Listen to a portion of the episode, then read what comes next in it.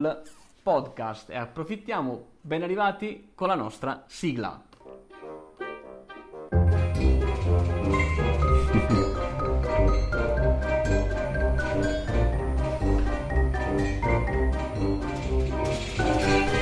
Ok, bene, può bastare così, la nostra sigla è andata. Come stai Pasquale? Come è andata Tutto bene, settimana? tutto bene Giacinto. E chiediamolo anche ai nostri ascoltatori che sono live, salutiamo anche su, su Instagram eh, Marco eh, che anche lui ci saluta calorosamente. Ciao, Ciao, Marco. E oggi partiamo con una puntata abbastanza spaziale. Sì, parliamo di spazio subito perché, eh, come saprete dalle, dalle- dalle riviste, dai telegiornali, su Facebook anche se ne sta parlando molto del fatto che un italiano ritorna su, eh, in alto, nello spazio, sulla Stazione Spaziale Internazionale. Esatto, esatto, e lo fa come comandante, giusto? Lo, lo fa come comandante, in realtà non è ancora partito, sta per partire, eh, ma ci, ci volevamo agganciare a questa esperienza di Luco Pa- Luca Parmitano, che se non erro deve essere la sua terza esperienza. Poi, insomma, se qualcuno ha delle news più aggiornate su questo, ci dia, ci dia un segnale. Alla sua terza esperienza sullo spazio. Beh, io ho avuto il piacere di ascoltare un suo intervento al, al TEDx, devo dire, eh, una persona con una grande testa. Con una grande testa, in realtà, come tutte le persone intelligenti, ha pochi capelli. Eh beh, ci siamo. Ci siamo, Ci siamo anch'io ho avuto modo di conoscerlo e di apprezzarlo, ma la notizia eh, non parla di eh, Luca Parmitano, ma parla del nostro universo. Esatto, Parla esatto. dell'universo e di quello che eh, negli States sono riusciti a simulare. Sono riusciti a simulare, pensate, a come l'universo crescerà di qui ai prossimi miliardi di anni. Eh, grazie ad un modello che hanno addestrato di deep learning, hanno simulato un 3D dell'universo e cos'è che hanno scoperto, Pasquale? Beh, hanno scoperto che eh, ci sono tantissimi dettagli eh, di incredibile rilevanza Sì. e in più con una eh, assoluta eh, qualità delle immagini in tempi davvero molto molto brevi. Certo, la cosa eh, che stupisce è l'affermazione del responsabile del progetto che a suo dire non riesce ancora a spiegarsi come l'intelligenza artificiale sia, riuscito- sia riuscita a raggiungere questo livello di definizione, di dettaglio, no? Sì, Della effettivamente descrizione. fa strano, non lo Fa sanno neanche strano, loro. fa un po' strano, però insomma è, è americana la notizia, quindi Sì, c'è da aspettarsi da loro l'effetto wow Infatti, eh, sulla infatti. cosa, ma eh, sicuramente è molto interessante pensare che eh, soltanto qualche eh, migliaio o qualche centinaio di, anno- di anni fa gli esseri umani provavano a guardare su nel cielo, ad osservare le stelle e riuscivano soltanto ad interpretare qualcosa. Adesso poi ci abbiamo provato, riprovato con Hubble, con eh, la, la navicella lì che esplora e continua ad esplorare, ci manda immagini bellissime eh, delle nuove galassie e adesso l'intelligenza artificiale. Insomma, volevamo segnalarvela questa. Beh, sì, insomma, è Accademia Americana delle Scienze, ora sicuramente eh, ci saranno nuovi dettagli perché è una grande, una grande scoperta. La seguiremo anche per voi. Adesso Pasquale, eh, quale, com'è la tu- il tuo rapporto con i gatti?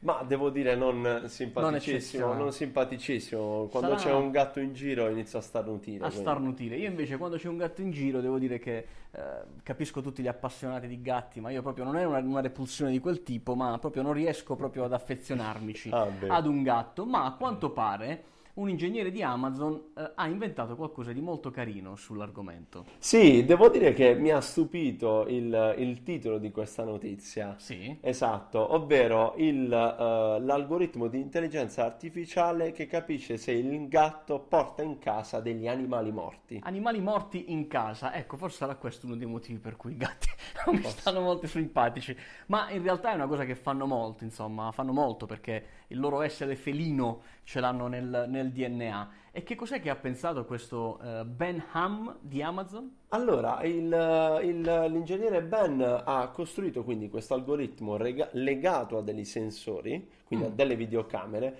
che eh, monitorano l'ingresso e l'uscita del gatto e verificano che cosa ha in bocca. Verificano che cosa in bocca significa che, eh, per dirla ai tecnici del nostro gruppo, no, perché ce ne sono tanti, utilizzano sicuramente degli algoritmi di computer vision, così denominati, cioè riescono a identificare tramite questi sensori, una videocamera che poi analizza il contenuto dell'immagine, se in bocca c'è o meno una pallina piuttosto che in questo caso un topolino. Esatto, esatto, e per non trovarselo in casa. E quindi che succede con la porta? Succede che la porta viene automaticamente bloccata quando Bloccata. i sensori si identificano qualcosa che è- somiglia più a un topolino piuttosto che una palla. Quindi povero gatto non potrà avere più il gusto di portarsi il cibo in casa. La cena fuori. Niente takeaway. Niente vuoi.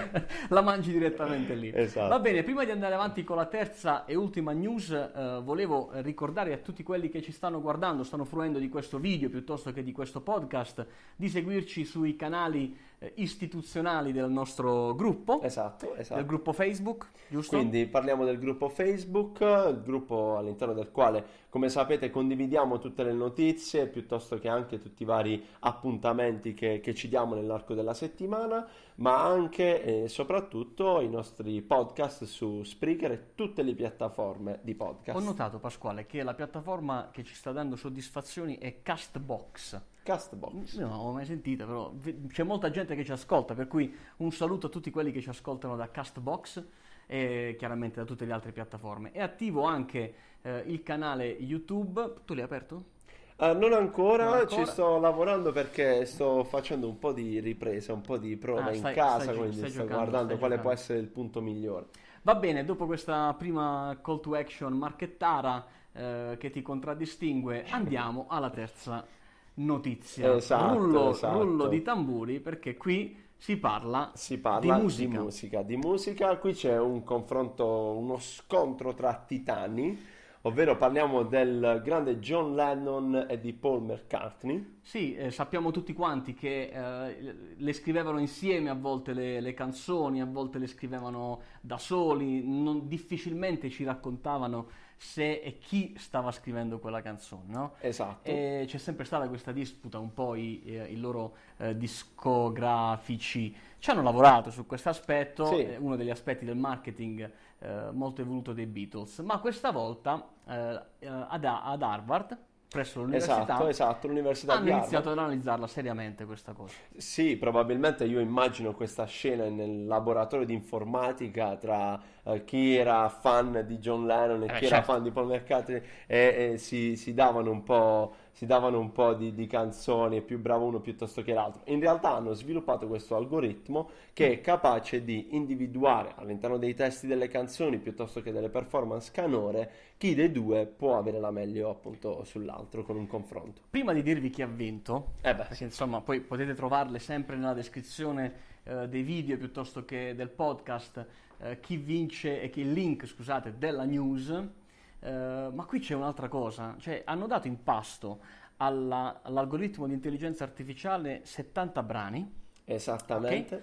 o pezzi come si chiamano in gergo, e eh, l'intelligenza artificiale che ha fatto? Ha scomposto il brano in tanti pezzi, la parte musicale, la parte di testo, la parte di ritornello, come erano scritti. E quindi che, che è successo? E beh, è, è riuscita a capire l'algoritmo quale fosse lo stile di Lennon e quale fosse lo stile di McCartney. Quindi ha scomposto tutte le possibili componenti di una canzone e poi è riuscita anche a capire da chi provenisse poi eh, quel, quel tocco magico all'interno di quel pezzo. Eh, L'hanno presa seriamente sta roba perché Ah, ci hanno sì. messo tre anni per, per riuscire ad arrivare alla soluzione dell'enigma. Eh, devo dire che dai numeri che si guardano, che si leggono, qua- tre volte su quattro ci ha azzeccato. Sì. Eh, per cui, per esempio, ha attribuito correttamente a Lennon No Reply, Help ed altre. E ha assegnato a Paul McCartney Love Me Do, quelle un po' più Yesterday, che sono più da, da Paul McCartney. Ma comunque, alla fine,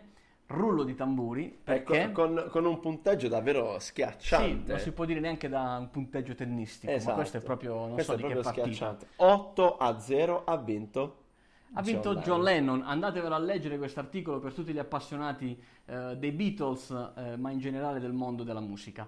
Eh, anche oggi mi sa che siamo al termine della puntata. Esatto, come sempre una puntata il lunedì sia in live e oggi abbiamo dato anche il benvenuto alla diretta direttamente su Instagram, salutiamo anche tutti gli amici di Facebook e in live nei nostri podcast, noi ci rivediamo mercoledì pomeriggio Sul e venerdì, podcast. esatto, e, E venerdì, venerdì sul podcast. Tre puntate, tu parti. Sì, io venerdì poi vi saluto calorosamente e sicuramente faremo una puntata, io direttamente da Toronto. Da Toronto in Canada, direttamente connesso con la Murgia Valley del sud Italia. Per cui salutiamo, eh, vi salutiamo ancora calorosamente tutti quanti, prepariamoci per la sigla finale Esatto. perché dobbiamo lanciare la sigla finale e prepariamoci. Ci accingiamo subito ad aprire la piattaforma. Nel frattempo possiamo salutare tutti gli amici che sono nelle varie live. Allora, ci vediamo presto, ragazzi. Buona Ciao. serata a tutti. Ciao.